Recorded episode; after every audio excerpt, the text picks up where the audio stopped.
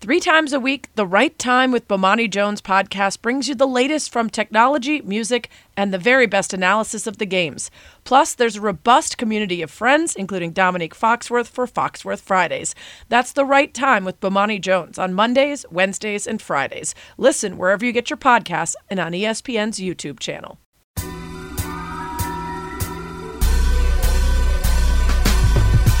Welcome to That's What She Said with Sarah Spain, a podcast about, well, whatever the hell I want. Actors and musicians, athletes, comedians, neuroscientists, wine experts. If I find somebody interesting, I'm bringing them to you.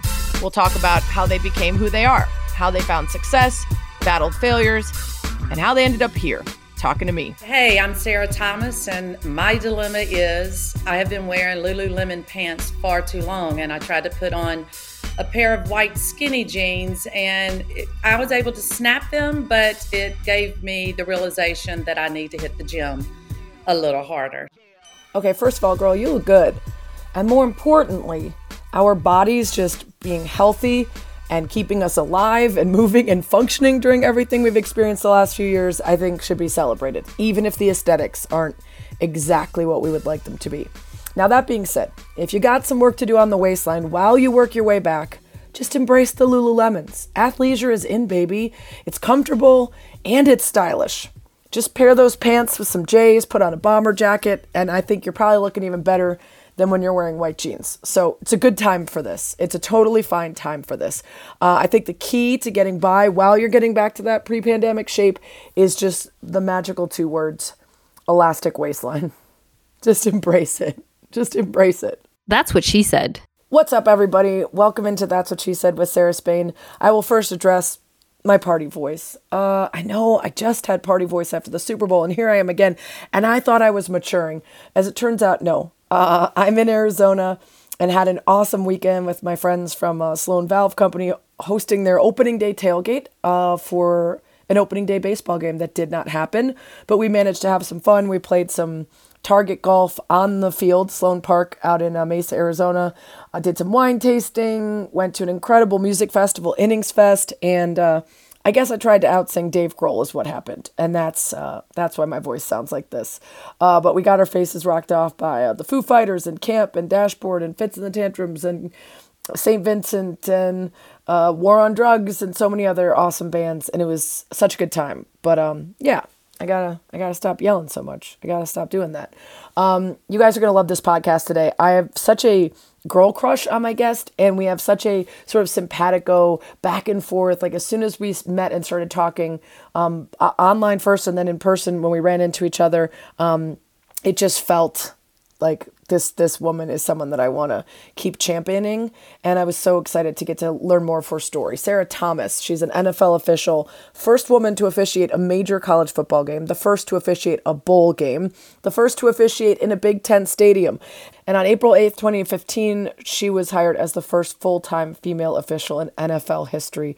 Not only that, but she had the honor of being the first woman to officiate a Super Bowl in 2021. Uh, just incredible. That's merit based on how you've fared as an official throughout the season. So, really incredible stuff. And I loved talking to her. Just, uh, I think you're going to learn a lot about uh, her approach to getting started, proving herself, and then thriving. Enjoy the interview. That's what she said. I'm so excited for our next guest. Been trying to get her on the pod for quite some time. Of course, had to wait for the football season to end, so she had a little bit more free time, uh, and was inspired to follow up yet again when we got to actually meet in person, completely randomly at a bar in Wrigleyville. Sarah Thomas, the groundbreaking official for the NFL. Um, you just heard all the accolades, but when I met you, you were just like me. You were I, yeah. I, I, was there for a for a heckler event through my husband, and you were on uh, a very unique pub crawl of sorts, I would say. Right, um, I was, and uh, we could see eye to eye. Uh, you're tall, and and we were uh, we were we were hitting it off right away. So I'm so glad we actually get to to chat, and I can dive into a little bit more of your background. Um, let's start way back when. I don't even know how yeah. to pronounce where you're from in Mississippi. How do you say that? Yeah, it's Pascagoula. Pascagoula but we always we always yeah, we always refer to it as the Gula. The Gula. Okay. So tell me about the Gula. Small, big. Oh, it's, it's small, very southern, blue collar. Um, it's just uh, you know, there's shipyards there, some industries there. I was uh, just I, I, went back not too long ago, and I'm sitting in Bozo's. It's a fabulous seafood restaurant. You can pick up live bait if you want to go fishing, or you can get the best gumbo in the world from Bozo's. And I was just like, you see the attorney walk in, you see the preacher walk in, you see the the fisherman walk in. It's just I'm so blessed to have been raised where I was raised, and it's it's really small. Everybody knows everybody, but um, just blue collar, tough working, hard grit people. Yeah. Were you into sports? Was your family into sports from the beginning? Oh, Gosh, Sarah. Yeah. You know, I'm so fortunate for that. I tell everybody just whatever season it was, that's what we were either playing or watching. And the lineage of not just, you know, that I have with my family in sports. Literally, my, my dad's brother was drafted out of high school to go and play baseball for Pittsburgh Pirates. My mom's oldest sister, so instrumental in, in just where I am today um, she played basketball, scored 63 points in a game, wow. couldn't play the fourth quarter. And then she was the first uh, head coach to win a women's NCAA title in 1971 at the W, uh, wow. uh, which is in Columbus, Mississippi. And then that granted her the honor to coach the U.S. World Team in 1973 that went to Moscow, Russia. And Pat Summitt was one of her players. Also, Dot Easterwood Murphy was one yeah. of her players, who is um, was a, a football coach. Actually, she was the first woman to ever coach football at the collegiate level. Wow, that's so yeah. cool. Okay, so um, was it clear early on? Do you have siblings? I do. I have an older brother and a younger brother, and I pick at my my older brother. He was average at best. I, you know, I pick at him. Um, my baby brother, he was he was a good athlete. Hurt his shoulder um, playing football and couldn't continue his career. But yeah, we, we just, I mean, you know, the, the dirt bikes, football in the front yard, basketball, whatever. But we just, yeah. we all play sports. So was it clear from a young age uh, in your family that you were going to be included and you were as much of an athlete and as much of a part of sports, or did that take some doing? No, I as soon as I could pick up a ball or a bat or do something that my older brother was doing, I just have always been involved in sports. I think I started playing softball at the age of five, which softball was my love. I loved playing softball, fast pitch, but basketball is what paid my career, you know, my, my college yeah. tuition. Yeah, I saw that you lettered five times in softball, first student ever to do so at the Gula High School. Um, but you ended up going to University of Mobile on a basketball scholarship. Um, was there any was there any choice there of well i could go somewhere else and play softball but but this is where the full ride is or what was the choice i was getting more attention playing basketball and of course in the south uh, my, my boys are going through this right now being recruited and it's like are you going to an sec school state mm-hmm. Ole Miss uh, southern uh, conference usa maybe no longer. But um, you know, everybody was like D1, D1, D1. Well, being 5'11, I played center in high school and I couldn't dribble mm-hmm. the basketball. Ditto. My parent, right. and so, and my, I wish they had worked on our ball handling. Like eventually that's not tall right? enough. and my parents just, you know, they were educators. They didn't have the money to send me off to camps. So I was um, just getting the attention from your smaller schools. I could walk on at state or maybe split a scholarship at Ole Miss but I uh, ended up going to Mobile. And while I was at Mobile, they did ask me to come and pitch. But mm. I did mm. want to have some type of life. Right. You know, mm-hmm. I mean, basketball, you just, it's, it's like football officiating. I mean, it's, it's your life. Yeah.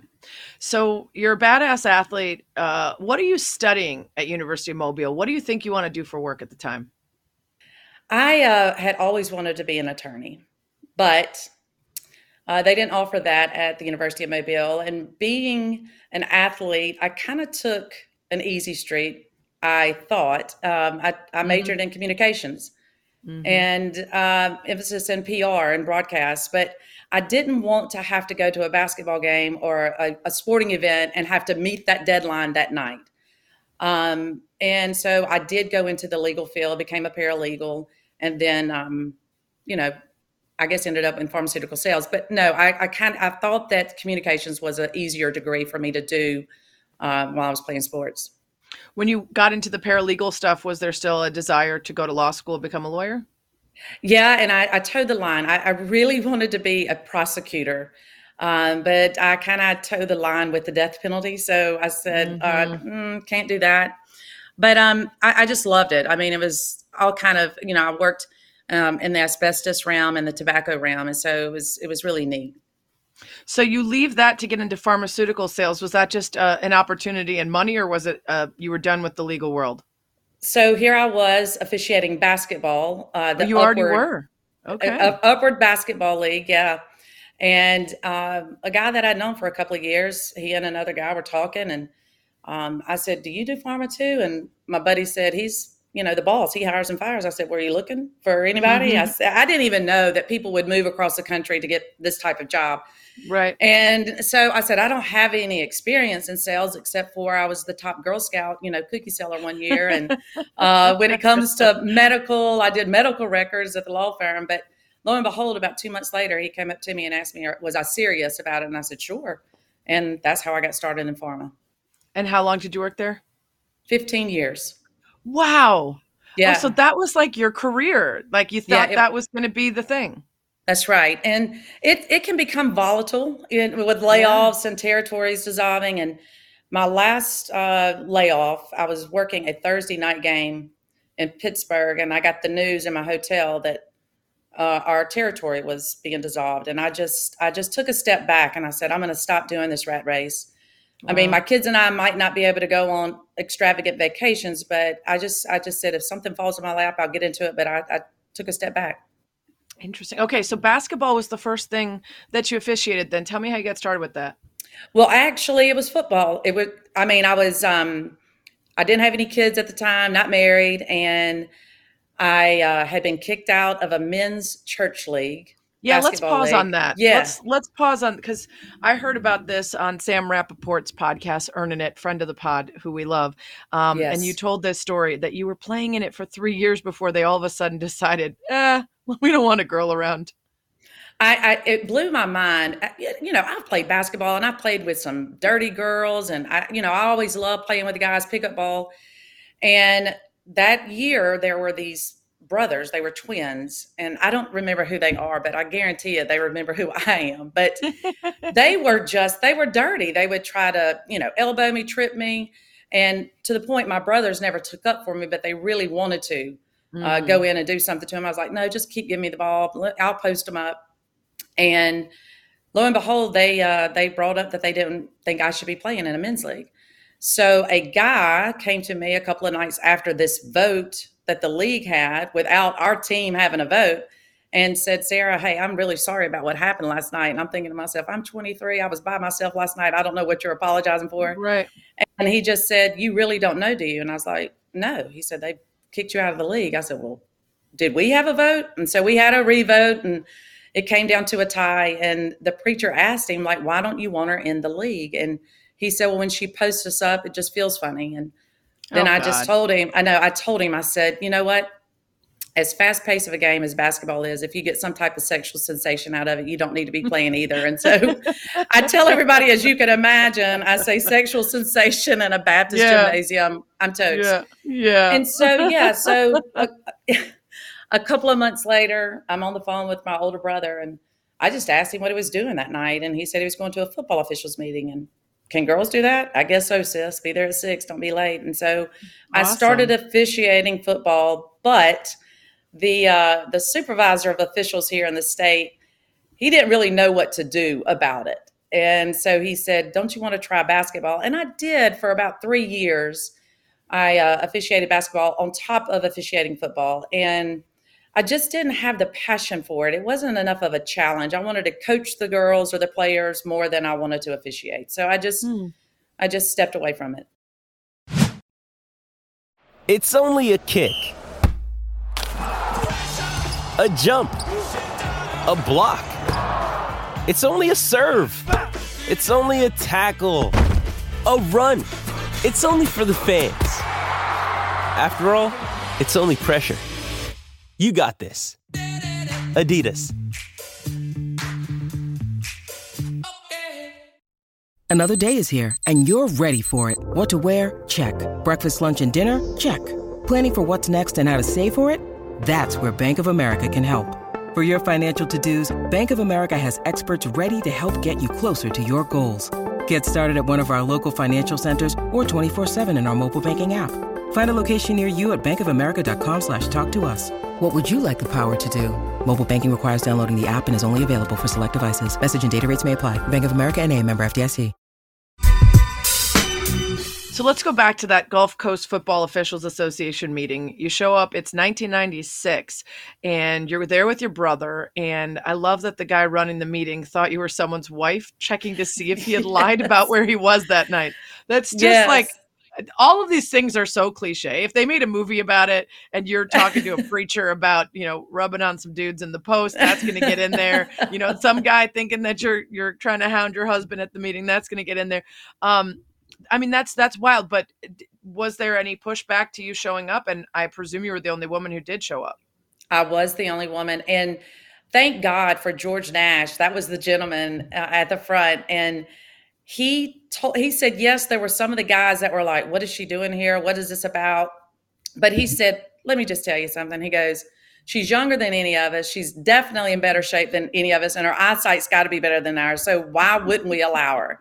So thank God for him. And he didn't, oh gosh, cut me any slack, which I love. You know, Sarah, that's I, I just I, I never thought my gender should keep me from doing something and and he didn't either. And so he's been a huge mentor to me. So, you know, for those keeping track, that's 26 years ago that you walk into a meeting and you say, This is what I want to do. So, for those who ever think anything is overnight or a quota, I mean, the work that goes into this and the time. So, you, you prove yourself in those meetings, um, and it's 10 years later where you get invited to Conference USA's officials camp. You had Yep. worked across the industry officiating. What you were mostly doing, I would like high school, I'm guessing at that point. That's where you started. Yes, Sarah, it was high school. In my ninth season, my crew chief, Larry Tucker, he asked me to apply for the Junior College Association here in Mississippi. And the, in the world of officiating, it's the same as any corporation. You want to work your way up. Right. And so I told Tucker a couple of weeks later, I said, Hey, I'm going to send in my application. He goes, Don't do it. And I was like, well, You don't want me on your crew anymore? He goes, No. The assignment secretary said he would never hire you because you're a woman. And so is for I the just, junior colleges. Yes. And so I said, well, forget it. I mean, if he, you know, I'm not going to go and prove myself as a woman. This job is Mm-hmm. tough enough. And if he doesn't want me on my merit, then uh, I'm, I'm not going to apply. And so my 10th season, I had told them I was going to give it up Wow. because Bridley had started playing organized sports at the time. And That's I had your a daughter. three, Yeah. my oldest, no, my son. Bridley's Your my son. oldest. And I had a three year old, Brady was three. And, you know, I was just being torn. I, I need to be home. And my mother is your true Southern Baptist lady, you know, just thought I should be at home with my kids. And lo and behold, there was an NFL scout at a state championship, what I thought was my last game. And Dr. Joe Haynes, God rest his soul, um, he called me up and said, I think you've got what it takes. And he got me plugged Wow. in with Gerald Austin. Isn't it remarkable the the turns that our life takes if just the right people give that opportunity? I mean, it's it's there are so many women supporting other women, but if you live in a in a patriarchal society, if you live in a in a society where most of the decision makers, especially male dominated industries, are men, we rely on male allies to make that big difference. Like that big step really can't be achieved by women just continuing to lift each other up and opening doors because there's always going to be a man at some door. And if they won't open it, that's it. That's it. And That's that it. that was almost it for you. Yes, I tell Gerald Austin all the time. I'll just send him a random text and say, I just want to remind you how thankful I am for you. I mean, he took a huge leap of faith. Uh, he didn't even know what I looked like. Um, he had never seen me work. And him asking me a question about an audition, uh, I went and worked a scrimmage game, and him asking me about this play, and he hires me over the phone. And I, I kid with Gerald, and I say this all the time. I did. I said, I, I knew you were old, but see now too, you were making history. and and honest and honest to God, Sarah, I didn't know that there weren't any women in in NCAA. I, I didn't. I went to a clinic that after Gerald had hired me in Reno, Nevada, and some guys came up to me and they said, "You're the first woman in NCAA," and I was like, "Oh, I didn't know that." And then they were like, "You're on the fast track to the NFL," and I'm like, "Can we just pump the brakes real quick?" I mean, I haven't I haven't worked a down in NCAA, seven man mechanics. Right. But it is so true what you say about yes, women are more and more supporting women. And I love that you see that more often. But I tell everybody, my mentors were men and they mm-hmm. had walked this walk. And, and Gerald told me I needed to tuck my hair, which, you know, I, wasn't happy about it. But I said, he was a white Caucasian male that had walked this walk and had seen the the first blacks that came in and how what they were what they went through and the scrutiny he was under. And so he just was trying to protect me. Yeah. You know and i and i, I applaud him for that Sometimes you have to play the game. Eventually, you hope to be able to change the game, but sometimes you have to play it first. Otherwise, you won't even get into the position of You're agency right. and power to make a difference. Um, so you get to, to college. In 2007, you become the first woman to officiate a major college football game. It's Memphis Jacksonville State. And as you start working those games, uh, you're asked about what it's like. And, and you said at one point, there hadn't been any challenges in being a female referee. Looking back, was that honest? Or were you being strategic in keeping the focus on the work? Kind of like what you said. I don't want to say I was playing the game. But Sarah, the challenges for me was, you know, the, the learning curve, the, the, the rule book, the, the college rule book, the seven man mechanics, the crew that I was able to work that first game with, I uh, Chris Cockrell, he is like a brother to me. His his great uncle was Medgar Evers, mm. and he, yeah, I have chills just talking about it. And I was fortunate that I had him on my crew that first game because we'd worked high, high school together too. And he grabbed my hand when we were walking through the tunnel and he said, Do you realize what you're about to do? And I said, Yes, I'm going to work a football game. And he said, You're so, you, you know, you're, you're nuts. Yeah. But um, the challenges I have learned are usually from insecure people. Yeah. That absolutely. will say say things behind your back to others, but I just don't in, even entertain their stupidity. And at some point, they will reveal their ignorance. And then I kind of capitalize on that. I don't I don't keep a, you know, a grudge. I don't have a chip on my shoulder. I've got a job to do. And if I'm constantly thinking about the ones that don't want me there, which sometimes it's happened, and they get in my head, and when they get in my head, I'm screwed, right? So I just I just don't entertain them. I just I I don't. But coming around, um, of course, there's going to be people in every occupation you do that don't believe you should be there. They've got something to say, but I, I just don't try to even think about them, entertain them. And if yeah. they have the guts to say it to my face, then we'll address it one of my favorites, uh, and I always mix up who said it because I love them all so much. Uh, I think it was Tina Fey, though, who said, Never accept a no from someone who can't give you a yes. Meaning, if they are not in any position to help open doors or make things better or easier, then just pay them no mind. They're going to be Absolutely. there. They're going to try to get in the way. But if they're not helping and they don't have any power, then why would you even pay attention to them? It's that whole thing of why would you take their advice if you wouldn't go to them for advice? Right. Yes. You know what 100%. I mean? So I just want to interrupt really quick to something that she's talking about here. And I do think there's this there's this saying, you know, never accept a no from somebody who can't give you a yes. And I just want to expand on that a little bit because I think there are believers and allies who will open doors. And you have to let those folks lead the way and not get bogged down by the ones who are doubters or detractors or the ones who don't believe that you belong. And that is really hard to do. And I say this as someone who early in my career had so many doubts about myself and whether I could hang with the guys and whether I belonged in the space. And so much of that was informed by the hatred and the harassment that I got. Um, and and you're going to feel that way even in industries where there where there aren't tons of people sending you messages about how you shouldn't be allowed to talk about sports. I mean that's going to happen in a regular job, but so it's amplified here.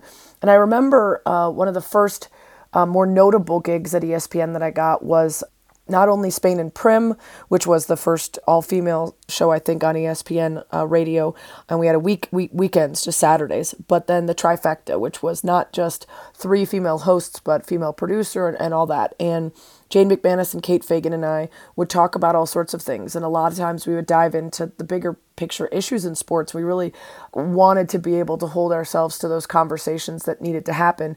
And I remember we uh, one of the early shows, we were making an analogy to the idea of women not being allowed to do something like be on an NFL staff.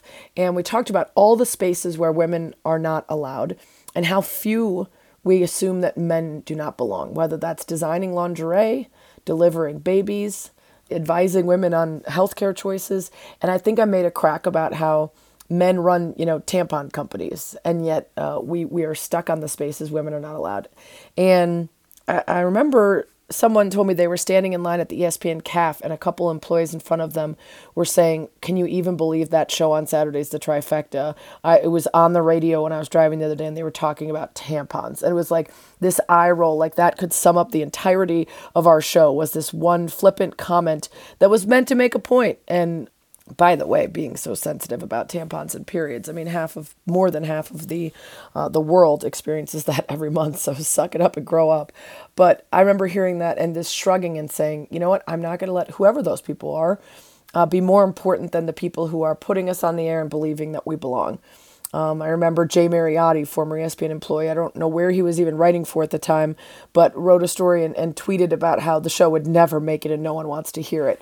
And instead of listening to them, I think we just had to, to do the work. And that's how it's been since. And so I just wanted to take this little second to remind you that sometimes you just have to believe in the allies and the people opening doors and shut out the people um, that are pulling in the other direction, as hard as that is to do, because they don't serve you. You know, if they can't give you that yes, don't let them give you that no. All right, back to the interview. And then there are going to be people that are in positions of power and decision making that you can't avoid, and that's when you have to stand up and have those those battles and, and get through Absolutely. it. But the ones that aren't actually in the way, they're just trying to dive in front of you, and you can walk right over them and keep it moving. There's just no point, and that's something you have to learn. Though it's really hard when It you is. start doing something to ignore the people that have an opinion, even if they're not deserving of one, and not internalize that. Um, and so I obviously agree. that's something you had to deal with. Yeah, I re- I was just having this discussion um, with Lachelle Nelson. Uh, she is an official in the Big Ten, and she's a black female, and uh, we're really close. And we were just talking about something she's going through, and I said I've been there. And I remember one time I did a speaking engagement, and um, this guy was asking me questions out there in the audience, and I'm like, "Who is this guy?" And so there was a reporter there, and he wrote an article. And I get a phone call from Gerald about a week later, and he goes, uh, "Did you say this?" And, and Sarah, I can't even remember what it was because I told Gerald Right. I was like, I, "I don't even think that way." No. And it had gotten back to somebody, and here I am having to defend myself for something I didn't say. And that's the game. It's like that's what gets exhausting. Just let me work. Right. You Right. know? Yeah, for sure. Um, so, uh, you know, you mentioned the hair. So at first he has you tuck the hair in the hat because, you know, just then you look like everybody else from afar. What about the uniforms? One of the things I talked to Sam Rapoport about, and one of the things that interests me as women start moving into spaces that previously had been almost universally men, is the infrastructure or the details that most people don't think about. When I worked at a radio station here in Chicago, um, they had the the audio for the shows piping through the men's bathroom so that if the host went to the bathroom they could hear when the commercials were on when things were coming back to Yeah. you know they could rush back in or they could just hear the content and it didn't happen in the women's bathroom so if i i was the only woman that was on the air and it had been for 11 years uh Wow. and uh so if i was in there i was sol right and so little Yep. things like that that you don't think about and i remember talking to sam about the uniforms and when you started uh you were just wearing the same things as all the guys right That's exactly right. And then the the NFL is the one that had them custom fit for me, which I just commend whoever it was that said, "Hey, she needs to have a a ladies fit because it's just you, you feel good, you uh, you know, you perform well." Is how I've Right. always had an approach. And you're exactly right. I, I hate it when I go to a restaurant and the women are wearing bow ties or ties and vests like the men are. I mean, there's something that the women can wear that are appro- that you know that are um, that's appropriate that is Right. feminine. Yeah, I, and it is about it's not about fashion in the game. It's about comfort and Yes. feeling appropriate for yourself. And I think um, a lot of people would understand that if if it if it was a guy and they said here wear like you know uh, short short nut huggers for the game, you'd be like that doesn't feel like me. Well, neither does wearing men's pants and shirt. I remember Exactly. my um my aunt who actually um, just recently passed away. She was the first female chief of police in my hometown. And when she got to the um, police department, when she first joined it in the middle of the 1970s, they didn't have any women's clothes. So she had to wear male shoes, pants, top, Wow. everything. And there was no restroom. So she, there's no women's restroom in the, or locker room. So she had to show up at work every day in her uniform. And it wasn't until I think the 90s that some of that changed. And it took so long. And so it's so silly how a detail like that can just make you uncomfortable and take your focus from the thing that you're trying to do.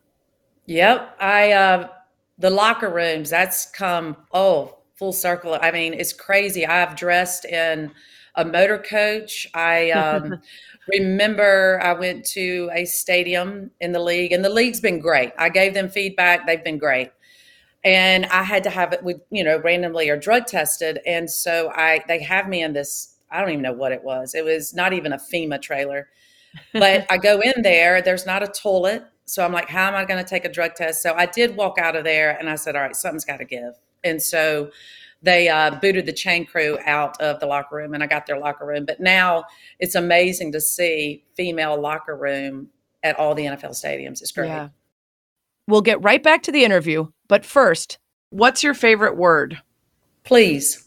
Please. What a nice southern word of you, Sarah. Please. Circa 1300, from the verb plaisan, to please or satisfy a deity or appease, uh, from the Old French and the Latin. And then in the mid 14th century, as an adjective, pleased, uh, gratified, delighted, charmed. In the 14th century, satisfied or contented. Uh, then it became a noun in the 15th century, pleaser, one who seeks to please. It's a good word. I probably don't use it enough. Speaking of great words, You're going to learn today. the word of the week is March. If you're listening to this live, it is the first day of March, which is both a month and a verb. Are they connected? Well, according to dictionary.com, quote, the name March with a capital M is from the Latin word Martius, named after Mars, the Roman god of war. Martius was the name of the first month in the original Roman calendar, along with later January. And then May and June, March is one of several months named after a god. And in ancient Rome, March with a capital M marked the start of the military campaign season, which makes it very tempting to connect the word march, lowercase m, as march into battle with the month. But to march comes from the Old French, circa the 1580s, a measured and uniform walk, a regular advance of a body of persons in which they keep time with each other. And then in the 1600s, the sort of musical sense of a rhythmic composition, a march. So not connected, despite uh, feeling like it would be. Uh, March in Chicago, very much still winter. So I escaped to Arizona for some sun and some baseball, which again, not happening. So, in a sentence, as we march into a new month with no agreement between MLB and the Players Union, Cubs fans like Sarah wonder if March will come and go without any baseball at all. Now let's get back to the interview. Okay, so you're in college, you're working your way up. Um, in 2013, you become a finalist uh, for a permanent NFL position. You work some scrimmages, you do some development stuff, some mini camps, and then two years later, in 2015, you become the first permanent female official in NFL history. Um, you work your first game, and you just you just get started. I remember the the craziness around your arrival and how fantastic it was. That for the most part, it felt like there wasn't a ton of pushback. Did it feel that way to you? No, it didn't. I mean, again, learning, you know, your colleagues, and and it's still the the it's not the norm that there's a woman that's um, officiating football, especially in the NFL. And so once the guys, and especially one I'm close to now, and um, he told me, he said it took about a year, year and a half, and we were on a crew together, and he told me, he said. Sarah, I was one of those guys, and I was like, "No joke." I mean, I told him that. I was like, "No joke." Yeah, But I could tell. right. But he said, You're a remarkable mom. I mean, you love your family. you really dive into what you're doing and it's it's not an overnight sensation i mean i take a lot of pride in what i'm doing right. i don't feel though sarah um, the pressure maybe i did it first but i've learned and i'm telling my kids this too they're getting all of these accolades and i said remember you were having fun mm-hmm. when you mm-hmm. got these honors so don't put more pressure on you trying to live up to other people's oh, expectations. So right. Just go and have fun. And and I have to tell myself that too. Yeah. You know, you mentioned that he said, um, you know, he came around and realized you put a lot of work into it and a lot of focus, but he also pointed out your, your relation to your family. And I just don't think that's something anyone cares about if men are good at their job. I think he would never say to a male official, wow, you're, you're so great dad. at officiating but I feel like you're you're kind of a deadbeat dad, and so I'm I'm not going to find you a good officiator, a, a, a good official. I'm not going to uh, enjoy this relationship because I judge the other parts of your life. But that is something that is held uh, against you, or is something that you are held to a standard other people don't have to meet. You know, Sarah, do you think it's because women that that go into a workforce, or you know, you have that I, you I've been told, you know, I've screwed my way to the top. And congrats, by the way. You must be good. I, well, this is what I said. I said I would not be doing all these reports if that was the case. I would right. be sitting somewhere drinking umbrella drinks. Right. but but I, I wonder if men just sometimes think, is she here for other purposes? And right. again, you just have to go there. That's shallow minded. Yeah. yeah. Um, but you know, no, I, I, I, agree with you. They wouldn't be asking or men or, or thinking of men. About that. Yeah. Right. Well, and I think also it, it comes back to just our society's expectations of women as as child rearers and men as as career havers. And the idea that it will affect children differently for their mother to be working in a way than their father, even though we have endless studies about absentee dads and the effects of, of male leadership and everything else. Um, and, you know, that's something that you talked to Sam about on her podcast, too.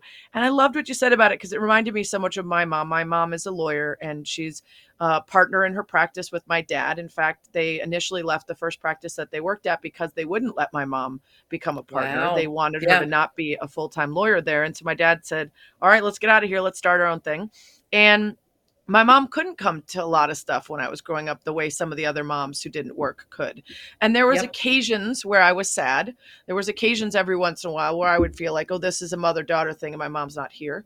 But more important by a billion times is what I learned from watching her be an equal to my dad in work and also do all these other things. And she still, you know, cooked and wove blankets and ran 5Ks and made our uniforms and sewed our Halloween. You know, she did all the things and she did that. And that was so much more influential on me than if she'd been around for some silly spaghetti dinner that she missed. Yep. I, uh, I your, your parents sound amazing. And I think mm-hmm. that's because, you know, and you're a product of that. You can just tell. But I had to learn not to live up to other mothers' expectations of how I ran my house and and and raise my kids. And I also learned to stop saying I'm sorry mm-hmm. to my my boys at the time. Of course, Bailey, she's just come in and she's been here, and I don't say I'm sorry. But mm-hmm. I just told them, I said, you know, I said, mom's got a job to do. And I said, and you've got a job to do. I'm just not going to be there. And so whenever we, whenever we come back to talk, I, we're going to talk about the good and, and things that we both need to work on. So I just learned to stop saying I'm sorry so you're you're now earning at least uh thankfully some of the um, acceptance of of of all of the peers not just the ones that were on board from day one but some of them that took a little bit longer. Um, tell me about the christmas eve game because uh, this was a moment that maybe at first feels like a little tiny failure and eventually actually is more of a way to prove that you belong Yes, Sarah, it was uh, Christmas Eve. It was a bombing 29 degrees in Green Bay. The Vikings are playing the Packers. And it was a busted play. And as a line of scrimmage official, I had to hold the line and make sure he doesn't go beyond it. And I didn't step back far enough, uh, and he just slings it. And when he slings it, the receiver and the defender are right on top of me. And I mean, I crashed to the ground. I'm very fortunate that I didn't, you know, become injured more than I was, but I had a broken wrist and I knew something was wrong with my wrist. And when I got in that tunnel away from the cameras, I lost my religion. I, I literally said, You have got to be kidding me. The girl gets hit on Christmas Eve on national television. they go back, they x-ray me, they tell me that my wrist is broken. I look up and when I left the game, it was one side. It was only like seven minutes left to go. And there's like four minutes left in this game. And I said to the trainer, I said, put this splint on. I'm going back in this game. Mm-hmm. And it wasn't to prove people wrong because I was asked in my interview, what happens when you get hit? It was, I, have learned this. We don't need to prove people wrong. We just need to prove that we belong out there. Right. And I did. I went back through and I said, plus my parents are probably worried sick you know what's happened to her. But i did i went and i finished the game and um, of course my, my kids say hey mom are you okay? And i tell them i have a broken wrist and and they kind of had a funny they said you do know that you got run over by rudolph on christmas eve because it was kyle rudolph and it was christmas eve.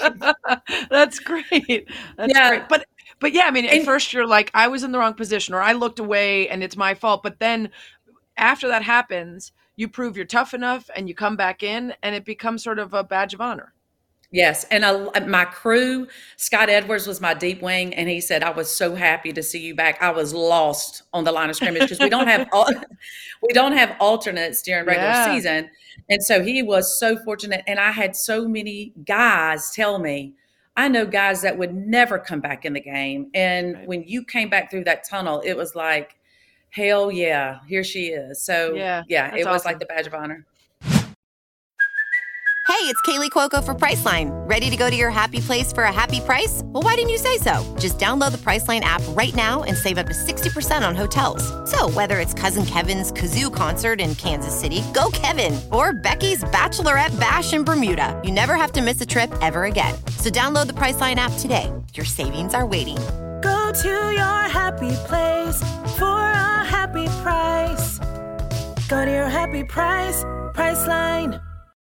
When you need mealtime inspiration, it's worth shopping Kroger, where you'll find over 30,000 mouth-watering choices that excite your inner foodie. And no matter what tasty choice you make, you'll enjoy our everyday low prices, plus extra ways to save, like digital coupons worth over $600 each week. You can also save up to $1 off per gallon at the pump with fuel points. More savings and more inspiring flavors make shopping Kroger worth it every time. Kroger, fresh for everyone. Fuel restrictions apply. So in 2017, you get moved to down judge, and they changed the name of the position from head linesman to down judge so that it's more gender neutral. So let's just start, let's back it up for those who don't know. Can you sort of briefly explain the officials on the field and, and their sure. roles? So the white hat crew chief is your referee. Um, and he's in the offensive backfield. The umpire is also in the offensive backfield. They moved him from the defensive backfield, I guess, I, I don't know how long ago, probably eight or nine, ten years ago. And then the line of scrimmage, line judge is one, head linesman was the other. And then you have your deep wing, side judge, field judge, and then the back judge. And so, yeah, the line of scrimmage, line judge, head linesman. And then they did change it to down judge. Down judge. I love mm-hmm. that. Just and not presumably by your asking, they just thought, "Oh, this doesn't make sense for Sarah to be a yeah. headlinesman." yeah, and I and I tip my hat to him for that. I, you know, I'm grateful. But Sarah, I tell everybody, it doesn't matter what digits are on my back or initials right. are on my back. It it doesn't help. At, you know, fourth and inches at the goal line. So, but right, I, right. I, I, there is an important message behind it. Mm-hmm. Uh, speaking of, how do you do? You get to choose your number, or do they? Uh, we got to choose ours. Um, they they send out the ones that are available. And when I got into the developmental program, I was 153. Mm-hmm. So when the numbers come out, number two, that was the jersey number my boys were wearing, and they wanted me to pick two, but it had already been taken. So 53 was sitting there, and I just said, take the one off of it, give me 53. So that's how yeah. I ended up with 53. Nice. Um, so when you talk about those those roles on the field, um, it works from line up to uh, referee. Yes. Yes. So the white hat, a lot of the guys that are in the league, they were white hats, crew chiefs in college, and I believe only once in NFL history that a white hat from college came on board as a white hat in the NFL most of them come in at different positions and then they train them to become a crew chief. But I so have no desire to do that. Oh, really? No, no. I, I, just, I don't. I, I, I, said I had a hard time managing one man. I don't imagine managing, you know, seven or eight others. Um, there are more and more women that are getting involved, but I just don't. I mean, you know, I think this is where I, I know my limits to say no. Right. And you just want to enjoy and work on the thing that you enjoy as opposed to necessarily looking to achieve more just for the sake of ambition's sake. That's right. Yeah. I love where I am. I love what I'm doing. Um, so we talked about in in in um in the college level that you played the game a little bit in just keeping the focus on the work and less on being different or standing out or the challenges. Mm-hmm. How have you felt at the NFL level in in the opportunities that you've had to speak about it, um, the speaking engagements, the interviews? Do you do you try to find a balance between just talking about the work and being honest about how the experience has been or are you still sort of strat you know having a strategy about kind of just not wanting to, to share when things are tough no, Sarah, of course, uh, not at all. I, I, mean, I'm telling you, Roger Goodell and Sam Rapoport um, and just the staff at the league office, I, they they have, you know, when I first got in, it was I, you know, I'd gotten burned on somebody saying I had said something in that one article, and so I'm I'm very neutral when it comes to any players, any coaches, any certain plays, and that's just right. the, that's that is what we should do, right? I mean, that's just what we should do. But no, I am able to be honest. But again, that comes with your experience and how you do carry yourself. I am not controversial. I don't like that, but if you challenge me on something, I don't mind being bold and honest and putting in your place. And I respect people that would do the same for me. But no, I am able to be honest about my experience. And and the league has been phenomenal. When Sam Rapoport called me my fourth season and she said, Did someone in the NFL tell you you have to tuck your hair? I said, No, they didn't. I'm just a creature of habit. And more and more women are getting into officiating. And I don't like how it looks um, with the hair out of a fitted hat. And so she sent me adjustables, and that's why my hair's out. Yeah, now you got the ponytail, which that's I love. It, it feels Thank more you. right. It feels more it right than the tuck. Than the tuck. Um, well, so if you're not really allowed to speak on players, coaches, and stuff, does that mean you can't speak on rules? Because I really want to hear your take on the fumble touchback rule. Oh well, just you can shoot it to me and ask me and I'll, I'll be honest with you. Okay well so for those who don't know if an offensive player fumbles the ball and it goes out of bounds in the end zone of the opponent that they're trying to reach to score a touchdown the team that was on defense defending that end zone now gets to take the ball on the 20 yard line. Now this is completely different than any other time if you fumble the football out of bounds any other part of the field where you retain possession and you just have the ball placed where it crossed. Now you're not going to place the ball in the end zone because then you're rewarding someone for a fumble, but you could easily have a 15 or 20 yard penalty or something so that the risk of extending over the end zone and fumbling is still a risk. But you don't just give the ball to the other team. They didn't get the ball. They didn't get possession. It's the dumbest rule in all of sports, Sarah. You know what? They do ask us, Sarah, sometimes to give our feedback on certain rules, you know, uh, yeah. when the competition committee gets together. So I may have to suggest that one and say yeah. it's coming from a Sarah, maybe not Sarah yes. Thomas. But the I will tell you, important Sarah in the world has a real problem with this rule, and yeah, you got it. I will tell you, not always does it become a touchback because if it's a fourth down and they fumble it in the field of play, it comes back to the spot of the fumble or under two minutes. Right. So, but yes, Again, I understand what you're saying. For no reason. Yeah, there you Just punish them in a reasonable way. Taking away the ball when the other team never got possession just seems absurd to me. I hate that rule. Okay, can I ask how you feel about the sky judge? Yeah, you know, I am um, we we want to get the game right. Every one of us on that field and replay want to get it right. So if there is some type of technology that is there, I'm not opposed to it. I mean, right. let's I mean, we we pride ourselves on our mechanics and position.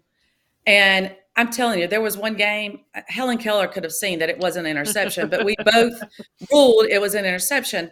And great players make great plays. And it just seemed he was so far on the white, but I stayed up a little too long looking at the contact as opposed to getting to the feet. Right. And if we have something like that, they're able to look at it. So it doesn't bother me. And it happens so rarely, right? If there's an obvious mistake that everyone at home can see and the replay official could be empowered to change it, that's going to be a much better solution, in my opinion, for the league than endless bloviating gas bags like yours truly on our shows talking about how they got it wrong and do we need robot officials or whatever else. Just have that opportunity. Okay. All right. Sure. So we Yep. agree on that one. Let's talk about the Super Bowl. You get the call up to work the Super Bowl, which is incredible and entirely merit based. For those who don't know, you get scored throughout the season and then the best officials are the ones who are honored with this uh, opportunity. So tell me what that was like. Did it feel particularly different for you? Because the players always say it's just the spectacle, the extra long halftime, everything else. It just feels different. Yeah, uh, when I got the call, I was just, uh, you know, I pulled off the side of the road. It was Wayne Mackie, who I just uh, look up to. And um, we were talking about a divisional game and some things that were going on in it. And then he said, Well, you're going to nail everything when you work the Super Bowl as down judge in Super Bowl 55. and I was like, This is fabulous. And then, you know, all things COVID that year, then I'm dodging COVID. And yeah, like the players say, it's, um, just uh, you know i guess it's uh, it's entertainment the whole week but with covid we didn't have that and sarah from our standpoint we take it on as every sunday is a super bowl it matters every snap matters between snap it matters and i'm grateful i was on that crew and we would say that we would say hey today's our super bowl Yeah. and so we work it like it's another game. We realize the magnitude of it and let the players play. And um, I, I don't think I had a different take on it. I was just, you know, I loved our crew that we worked the Super Bowl. We did an elite job, and um, it was it was just another game. Yeah. But you got a ring for it, which I didn't know until I met you that day in the bar, that the officials that work the Super Bowl get a ring. Um, it's specific to officiating. It's not the ring of the winning team. It's more a ring that's about having been a participant. But um, at first you were going to pass on it because you're like, I'm not wearing this giant ring that that's just absurd for me. And they ended up making you a special one. So you have the very first ever ring of its kind. That's so cool. It is so cool. Whenever Sarah D'Angelo called me, because I, I was going to just get, you know, a couple, I guess you can't get the exact one for my kids, but I was going to get one made for them. Right. And then she said, Sarah, they said they would work with you and design one for you. And I thought, heck That's yeah. And. I and when I got it, I was like, I don't know if I'm really gonna wear it. Well, I don't I don't ever take it off, Sarah. I don't ever take it off. Do you have it on now? I do. Let me see it I again. Can you It's it? so badass because it's a, it's a appropriate size and it's still really cool. Um, and I wouldn't take it off either. Hell no, that's so cool. um, okay, so quick speed round because we're running Yeah. out of time here. Okay, you've got three kids. Uh, which part of your job excites them the most? me being able to get them to training camps if they're able to go training camps uh meeting the players i mean they're your typical kids you know i mean they they they follow players um i don't believe Who's they have team? loyalty to a team i, I, No, I don't, don't believe that they do yeah Yeah, seattle they like seattle um the bucks but uh you know they just really follow the players yeah, that sounds like this generation. Uh, more and Yeah. more, it's it's specific players. Okay, so you could have an off day before or after working a game in any city. Which is your fave? Oh gosh it was san diego but they're no longer there Yeah. um i would say miami Miami's a good one. Uh, uh, what's what's the place that's the hardest to work a game? I, I don't think any of them are the hardest, from my standpoint, the hardest to get into travel wise. You know, Green Bay's pretty tough from Yeah. Mississippi, but you know, there's there's no environment that's too tough. Um, I did love the Oakland, the old Oakland Stadium, and when you saw the black hole and just how they treat us, you know, come when we walk by, there's just the history that is with that that stadium. I just loved. Is there a coach, uh, head or assistant or otherwise that you um, felt particularly welcomed by? Um, it's a profession, Sarah. It really is, and uh, I, I I don't know that anybody just went out of their way um, and just was over the top. They just looked at me as I was another official. Training camps, you would hear. Um, I have two daughters. It's it's great to see you on the field. I had an assistant coach at the Giants. I, I don't know his name, but he came up to me my second season and he said, "Because of you, my daughters now think they know more about football than I do." But um, yeah, Yeah. What about players that you particularly love? you know seeing on on a weekend or that are, have been welcoming? They they all have Sarah. I'm telling you, they they That's have. so. Um, um, you know, I say they have daughters, they have moms, they have grandmoms. I mean, and you know, Marshawn Lynch, uh, he came up Mm-hmm. to me when I was in the ODP, and of course he's retired now, but um, he was one of the most respectful and uh, Yeah. just uh, yeah, I, I think also, um, uh, you know, it's probably pregame is when you're more likely to have a quick chat, and that's what everybody's feeling good. I don't know if heat Yeah. of the moment, if they're always nice. If you, what about heat of the moment? You make a call someone doesn't like. Yeah, you know what? I take it back to my my athletic years. I I hated the officials, Sarah. I- Ditto, I, did. ditto, Oh, of course. It's like I, I, I never fouled anyone in my life. Yeah, I'm like, I see you. You don't have to blow the whistle every time I go up to block a shot. I didn't touch her. Um, so I take it back to my days. You know, if if I, I let them express, uh, you know, their passion for it. Uh, Julian Edelman one time told me I needed some blank glasses.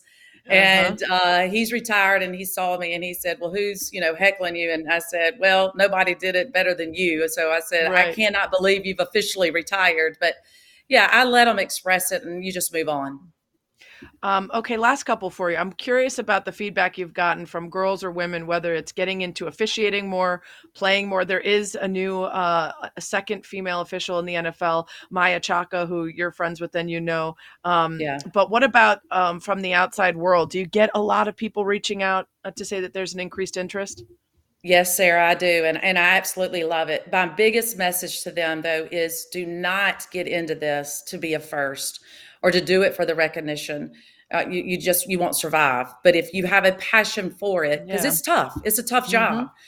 And I do. And I've, um, I'm working some with some Major League Baseball female scouts and, and, We've been talking and just the NBA, and there's a lot of females that are in, in the NBA. And so I, I love being able to give my honest feedback and and like you said, the infrastructure and the, the small things that um, people are asking me what matters and to make them comfortable, to make sure that they're prepared on game day and don't have to worry about the stupid stuff. Um, but yeah, I, I, I love it. And I love uh, mindsets of, of females that are reaching out. Corporations, I, I, I just love it.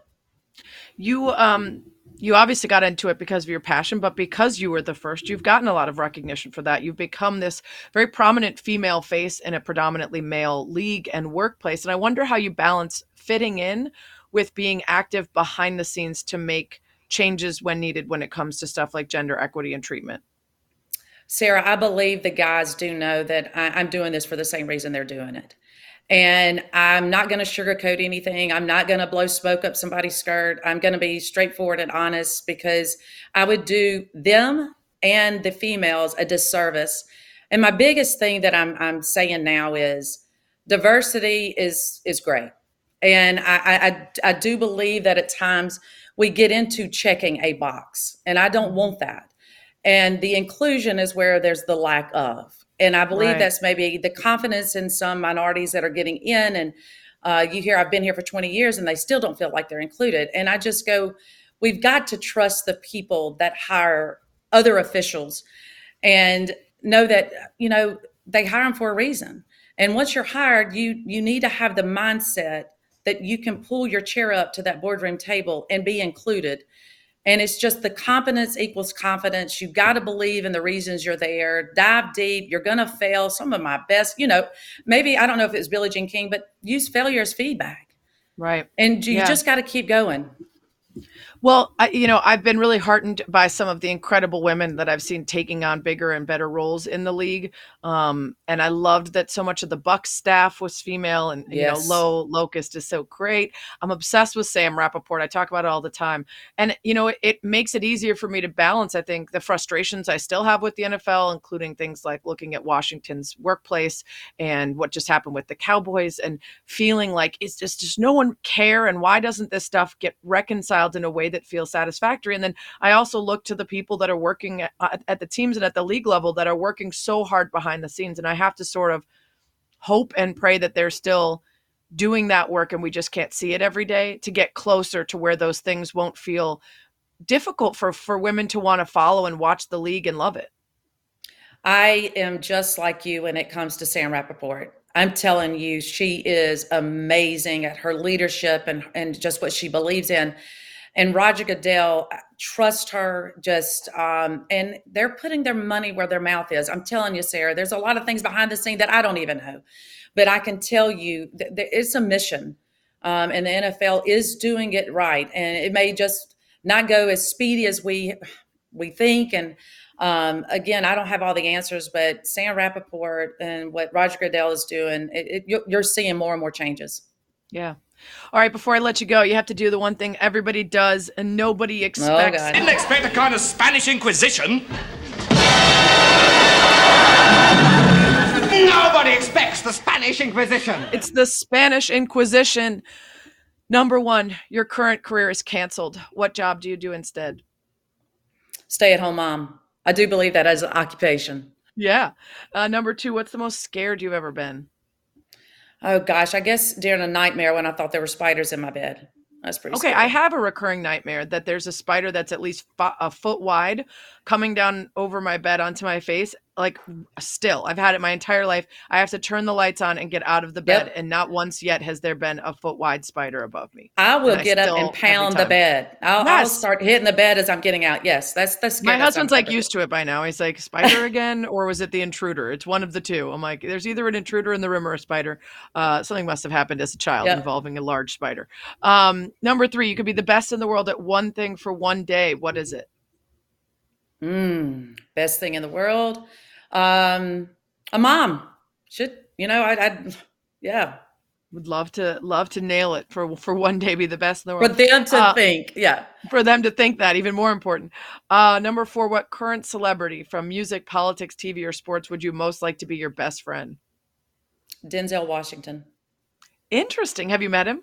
Yes, And he's I just have. fabulous. he is. He absolutely is. Love to hear that. Uh, number five, what's your biggest, most meaningless pet peeve? Oh gosh. Um when people say I'm sorry before they start a comment or ask a question. Like, I'm sorry, but Oh, uh, number six, what's the most embarrassed you've ever been? Um, I have to say it was when I fell down in the dome in New Orleans. Uh, that was pretty embarrassing. Yeah, Yep. that'll happen. Uh, number seven, what's the thing about yourself you'd most like to improve? My waistline. Number eight, any musician or band, alive or dead, can play your next party. Who is it? Oh, John Mayer. That's a good one. Uh, number nine, what would you consider your biggest failure? My biggest failure. Probably not going to law school. Interesting, but it all worked out. Yeah. Number 10, what three individual words would you most hope people would use to describe you? She's very authentic. Ooh, I love that. Authenticity is the key to everything. Yep. Um, okay, Sarah, who should I have on this podcast? Bonus question could be from any industry, anyone I would find interesting. Um, I don't know if you've had Sam Rapoport, but I would Oh, I highly recommend her. Okay. yeah. Um, Bruce Arians. Oh, I would love Bruce Arians. He would be a really interesting one. He's Yeah. he's great. He you talk about a straight shooter, and he Yeah. sees stripes, and he is like I said, he's leaps and bounds ahead of hiring female officials. Yep. Yeah. And he and he I, I referenced Dot Eastwood Murphy. Yeah. He coached at Mississippi State, and they know each other very well. He, he's got he's got a long yeah history with uh, female coaches. Female coaches, yeah, that would be a great one. All right, well, uh, you know him, so I guess you're going to make the introduction, and we'll make that happen uh, now that the season's over. There we go. Sarah, this was so great. I love talking to you. We still got to figure out the uh, off day in some city where where we hang. We've got be super to. fun. yeah, Yeah. absolutely. That's what she said. Oh yeah, one more thing. So this is going to be a place for rants and raves and everything in between. Sometimes I'll complain about something. Sometimes I'll share a story that I read that I thought you should check out. Whatever's on my mind. So today I'm assigning you some homework. listening and reading. First, I'm sending you to a favorite podcast of mine, Glennon Doyle's We Can Do Hard Things. Uh, a recent episode was a double date with Glennon and her wife, Abby Wambach, and the dynamic duo of Megan Rapinoe and Sue Bird. And it was so excellent. Really worth a listen. There was fun stuff, of course, about how Sue and Megan met and what they fight over and, you know, all the good stuff. But the last 15 minutes, really hit for me as they were discussing their roles in advancing female athletes in women's sports and uh, retiring and the potential to make more money and be more successful um, outside of the sport that you play, even though all of that success is derived from that sport. And that weird kind of reconciliation of the thing that you're the best at and that you've succeeded at so much paying you so little when the idea of who you are because of that can pay so much when you're done. Um, they also talk about rejecting the conditioning and expectations of today's world and choosing to live in a future where women are celebrated for their greatness, admired the way, say, male athletes are for flash and attitude and skill and, you know, all the stuff that feels so long overdue. To reject today and just go start living in the future and tell people to catch up uh, even if it pisses some people off. Just go listen. It's it's so so so good. Uh, and then follow it up by reading a piece by former guest friend of the show David Berri, B E R R I. Uh, on the moving goalpost used when people discuss sports, men versus women, the greatest of all time, attendance, profit, all of it. He really succinctly and logically gets into so many of the things that stand in the way of the opportunities for women's sports. Goodmenproject.com is the website and who are the best in sports? If your answer doesn't include women, you don't know sports, is the headline. David Berri, B E R R I. Go read it. Don't forget, you can always tweet me at Sarah Spain if you have guest suggestions, questions, dilemmas, or more. And you should always go to the iTunes or podcast app, subscribe and follow. That's what she said with Sarah Spain. Rate it five stars, please, and give me a review. Thanks as always for lasting about an hour with me. That's what she said.